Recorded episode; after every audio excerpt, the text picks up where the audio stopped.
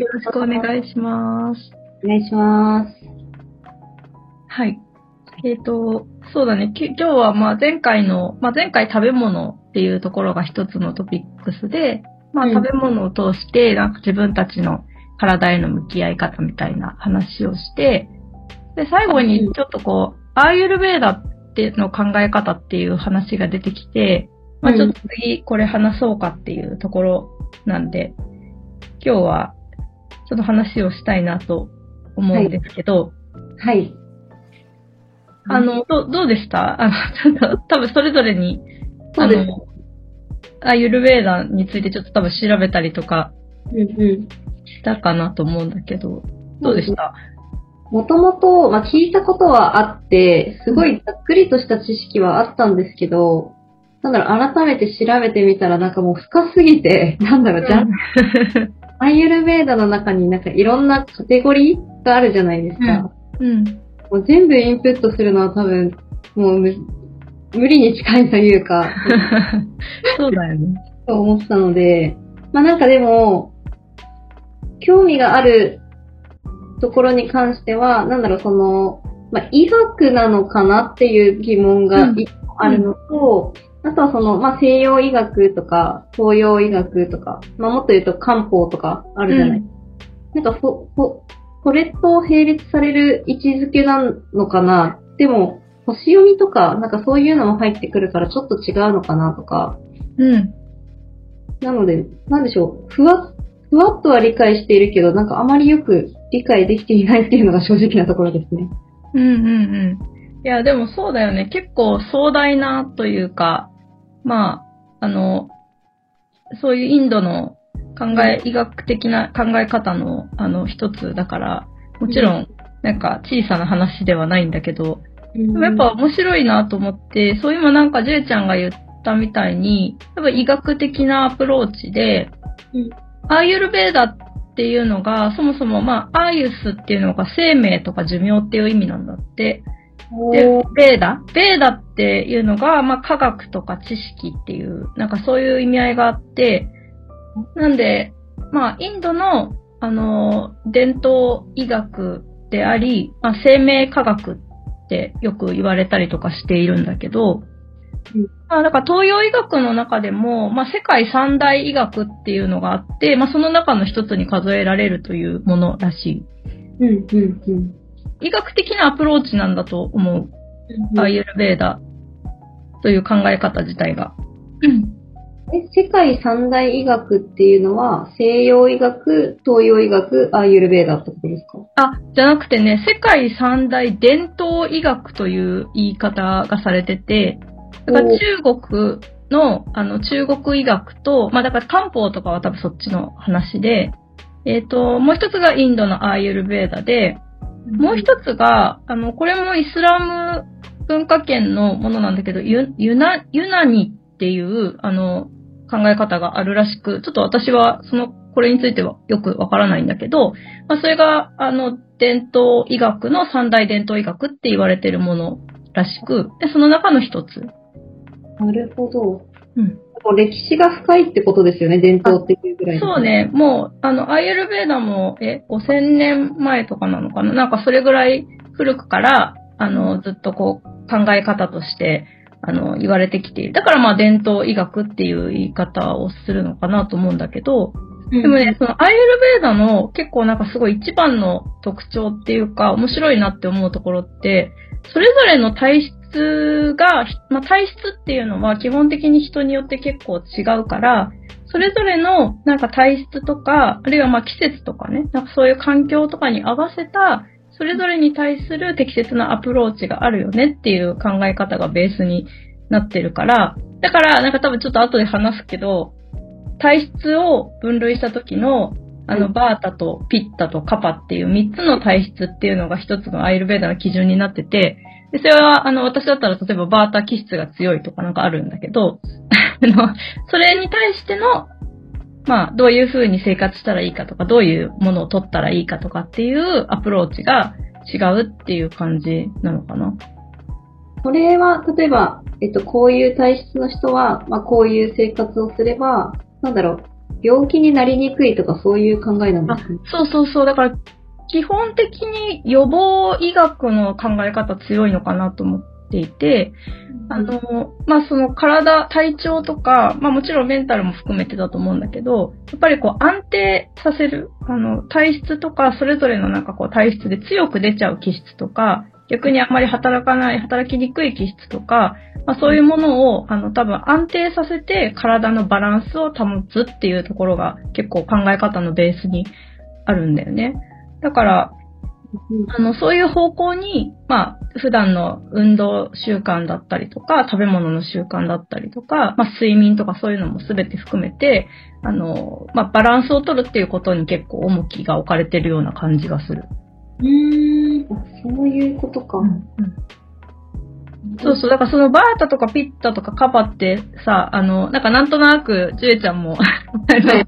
調べたりして、あの自分の体質診断みたいなのとかや、やりました？やりました。同じですね。うん。バータでした。やっぱね、バータ、バータが強いっていうね、うん、ことなんだね。そうですね、あれもさ、でも一応こう、どれチェ、チェックとかしていくとさ、あの、どれが一番強いっていうのはあるんだけど、やっぱり基本的にその3つの質っていうのはみんな持ってるものではあるはずで、なんかどれだけしかないみたいな考え方よりも、多分その気質が多分一番強く現れやすいとか、あの、基本の体質みたいなのがあって、でもなんかカパ的な質もあるし、ピッタの質もあるし、でもその中で一番強いのが多分バータだからっていうとこで、なんかその3つが、あの、まあ、どれが一番強いタイプっていうのはあるんだけど、みんなそれを持っていて、まあその強い中でも、その強さのものと他のものに対して、まあバランスをとっていくっていうのが、やっぱりあの一番体が、あの安定的に健康でいられるみたいな話なんだよね。で、アイルベーダってさ、結構、その考え方として東洋医学の考え方だし、それぞれの体質に合わせたアプローチがあるよっていう話だし、なんかね、すごくね、こう、健康とはじゃあ何かみたいな？健康、健康っていうものに対してのアプローチとしての生命科学なんだけど、なんかその健康っていうのが、例えばなんか体の子が、なまあ、元気で調子悪いとこなくて動、動く、ちゃんと動くみたいなところもそうだし、結構心の健康みたいなところにも、あの、重なり合うところがあって、まあだから幸福で満たされている状態が健康っていう考え方があるから、そこに対して近づけていくための、なんか生命科学っていうところが大きいのかな。だから、私もちょっとその、じゃあ西洋医学と何が違うのみたいなところの時に、なんか結構西洋医学ってやっぱりその、まあ薬によって治すとか、まあ、外科的手術をこう病気になったことに対して施すとか、なんかそういうところが、あの、一つの、まあなんかその治療できるとか、あの、その治療によって元気になれるとかそういうところあると思うんだけど、もうちょっとこう、その手前の、まあ病気になる前に自分の体をきちんと整えていきましょうみたいな考え方が強いのかな、という気がするよね。あの、東洋医学の考え方って。結構じゃあその健康とは何かのところで言うと、哲学的な要素、要素というか、なんかベースとしてそういうのがあるんですね。なんかその、今西洋医学だとっていう話あったと思うんですけど、うんうん、ちょっとなんかその辺も調べて、なんか、えっ、ー、と、中国医学なのかな？漢方？うん。中国医学の考えは、なんかその体の症状に合わせて治す。うんうんうん。西洋医学はその病気に対して治療するけど、えっと、中国医学はそのからその病名よりは症状に合わせて治療するみたいなのと、あとはその人間の体も自然の一部っていう考え方があるから、うん、ケミカルな薬とかよりはその自然由来の漢方薬とかですよね、多分。のもので治すっていう考えがあるっていうのをまあちょっと調べて知って、うん。そうなった時、アーユルベーダって薬っていう概念はあるんですか？そうね。でも、あ、あるんじゃないかな。薬っていうかさ、まあ薬草みたいな形で、あの、スパイスとか、まあハーブだったりとか、そういうものを多分取り入れて、まあ料理に使うとかそういうのもあるから、そういうことで東洋、東東洋医学っぽいってことか。うん。なるほど。そうそうそう。だからやっぱ、なんかね、その、何冊か私も本を読んだりとかしてて、その中の一つの文献の中に、えっ、と、まあ、アーユルベーダの心地よい暮らしっていう、あの、ブラフ弥生さんという人が書かれてる本があって、まあ、それは結構、あの、えっ、と、アーユルベーダの料理のレシピがあったりとか、なんかすごくこう、あの、基本的なところからわかりやすく、図とかも使いながら、あの、ある、わかりやすい本で、あの、結構、あ、なるほどなって思ったところ多いんだけど、まあ、その人がね、あの、もともとインドになんか若い時に、あの、滞在して過ごした時に、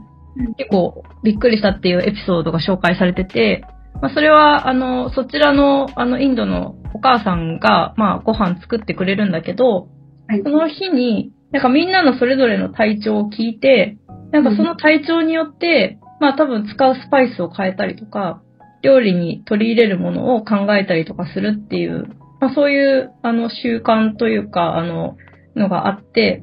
なん。かそれですごい驚きましたみたいなエピソードが紹介されてるんだけど、うん。なんていうか、それぐらい、それぞれの人によって、なんかこう、体質が違くて、体質が違うからこそ、まあそれに対して取り入れる、まあそのハーブ系のものだったり、食、なんかこう、スパイスだったりが、まあ多分違うっていうことなんだけど、あの、うん。それがやっぱ、そう、あ、なんかすごくこう、個人にフォーカスしてる考え方なんだな、みたいなとこがあって、まあ、例えばその、まあ、西洋医学的なところで、風邪ひきましたとか、何々に、これは、なんていう病気ですね、みたいになった時に、アプローチするので、この薬を使うとか、なんかこういう状態のものに対してこれを使うみたいな考え方は、多分、結構多くの人を一般化して、まあ、その一般的な症状に対してこれこれが大体こう、こうすると治りますよみたいな、あの、やり方だけど、まあ、あの、アイユルベーダとかの考え方だと、まあ、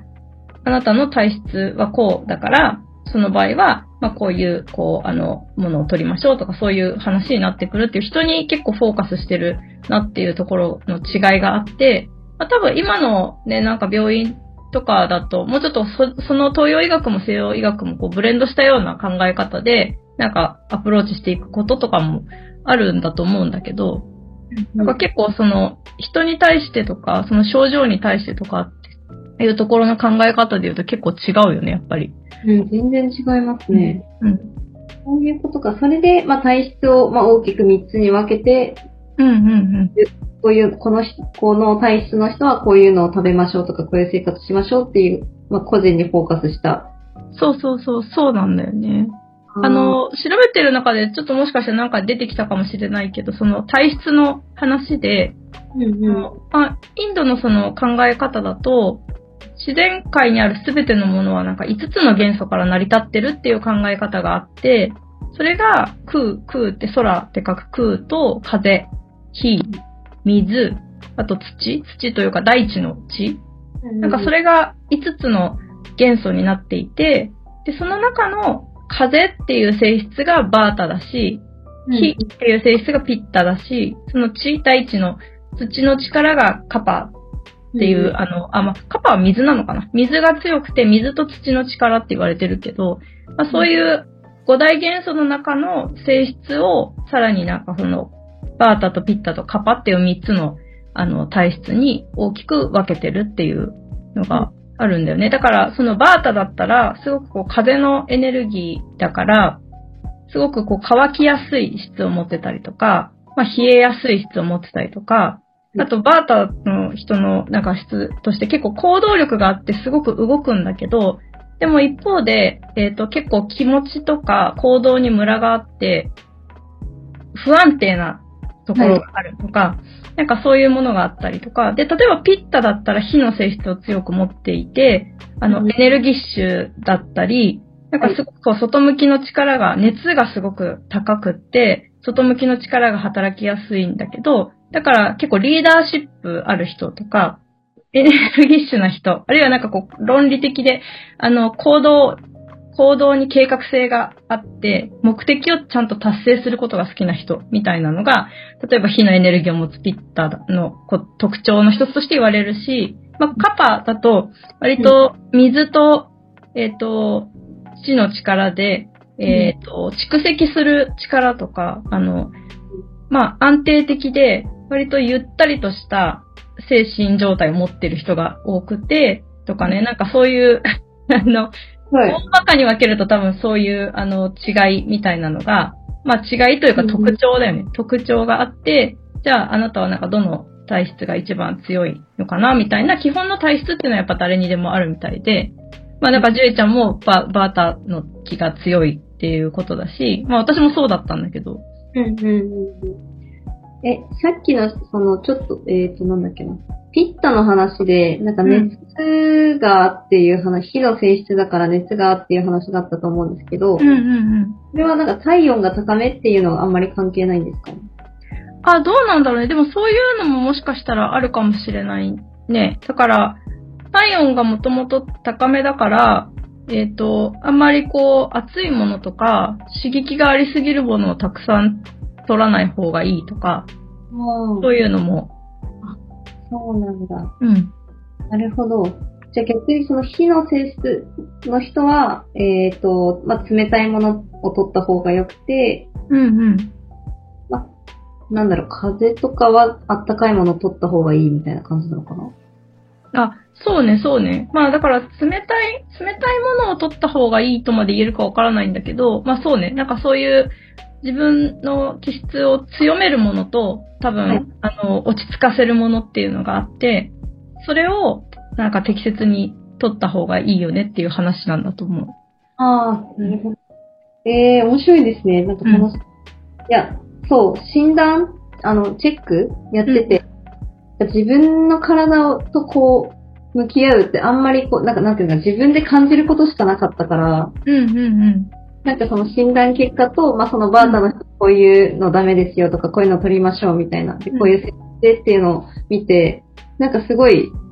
自分のことを知った感じになって、うんうんうん。あ、そうそうそう。だから一つさ、ああ、いいのかもって思ったのは、やっぱりこう自分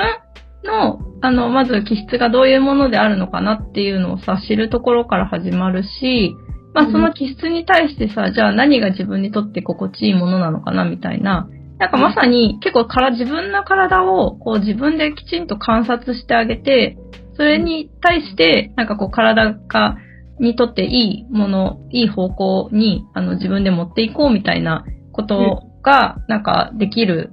あの、やり方なのかなっていうのも思ったから、なんかまさに、あれですよ、この、体アイスの、体アイスというテーマにぴったりでもあるかなって、ちょっと思ったりした。そうですね。うん。まあちょっと話変わるけど、なんかその体アイスが、体アイスになったきっかけみたいなのあんまり話してなかったなと思思って。あ、そうだね。もう、あの、タイトルだけ体アイスでもうすべてに、こう、ちゃんと、あの、はめられてるけど。そうそうそうなんだよでね。いらないですよね。うんデートだからね。そうそうそう。最初にね、最初にどうしようかなってなって、収録を最初にした時は決まってなかったからね。でも、やっぱり私たちの、こう、体のことについて関心を持って、まあ、体のことを好きになって、話し話すっていう、あの、そういうところからの、まあ、トーク、あの、ポッドキャストだったから、まあ、体アイスっていう、ちょっと不思議な響きもいいし、まあ、アイスはね、うんあの、体をアイスのちょっとラブに実はかけてたり するんだけど、まあ、そういうところから出てきたタイトル。そう。でなんか自分の体をきちんと見つめるみたいな意味では、やっぱり、まあ、東洋医学の考え方ってすごくマッチしてるようにうん、思います。うん。だよね。そう、だから結局、自分の体のことちゃんと分かってないと愛せないなっていうのをちょっと思って。うんうんうん。まあ、本そうだよね。当いや、なんか、楽しかったです。チェックしながら。そうだよね。結構、あの、まあ、診断っていうか、なんかその、どの、あのね、あの、今多分、ネットとかでも、アーユルベーダー体質とかなんかわかんないけど、そういうので検索すれば、今のその、あの自分の体質というのが、あの、アーユルベーダーの考え方の中だとどれに当てはまるのかみたいなのは結構出てくると思うので、ね、なんかそれでちょっとやってみたりするのも面白いかもしれないけど。うん、ちょっと難しかったのもあったけど、なんかおでこが狭いかちょうどか広いかみたいな。ああ。ね、そういうので、え、一般的にどうなんだろう？広いおでこってどのぐらいなんだろうって調べてこう測ったりとかして、そういうので、きっかけになりました。すごい。そっか、私はなんか、広い二足刀だったの。わかんない。確かに一般的にって言われるとちょっとわからないけど、えでも、はないかもみたいな。白いと思います。素敵な感じ。そうね。そしたら、どうしますか？え？あ、そうね、そうだね。ちょっと、じゃ、あの、一旦今回こちらで終わりにして、続き、またちょっとアーユルベーダの話その2をしたいんですけど、あの、ちょっとアーユルベーダで、あの、じゅうちゃんも調べてて、もしかしたら出てきたかもしれないけど、いろいろこう深めていくと複雑なことはいっぱいあるんですが、なんかすごく簡単にできる、えっ、と、うんおすすめ、アーユルベーダの、あの、やり方みたいなのをちょっとうんうんうん。話したいなと思ってるので、その話を、はい、次回したいと思います。はい、わかりました。じゃあ、今回はありがとうございました。ありがとうございました。